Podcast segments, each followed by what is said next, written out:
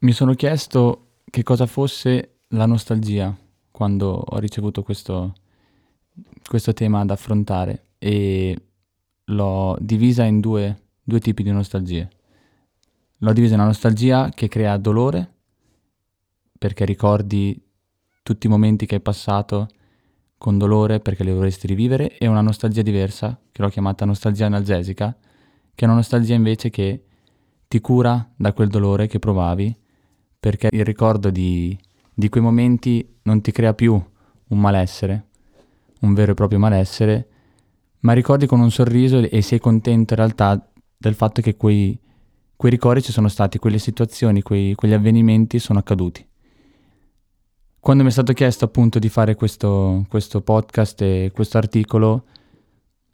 la prima cosa che ho pensato è stata ok, voglio rivivere la nostalgia e andare a pensare a ritroso nella mia vita quando ho provato questo, questo tipo di, di, sentimento, di emozione, se possiamo chiamarla così. E ho detto con Luca, guarda Luca, voglio fare questo,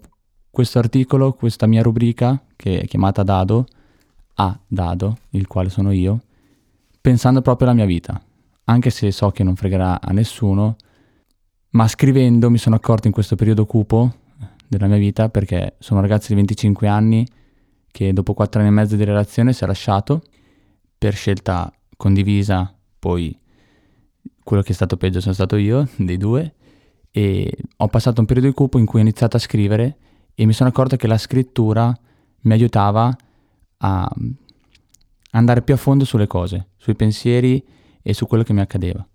In questo periodo cupo è arrivato Luca chiedendomi appunto di fare questo articolo e ho subito pensato che l'avrei fatto cercando di approfondire gli argomenti che mi venivano dati, in questo caso la nostalgia, pensando a ritroso su quando li avevo, li avevo vissuti e se in questo periodo cupo li avessi vissuti. Mi chiamo Edoardo, sono un preparatore atletico, quindi non è il mio lavoro scrivere, non è il mio lavoro parlare a radio, ma il mio obiettivo è quello proprio di rivivere un po' la mia vita, rivivere le emozioni che ho vissuto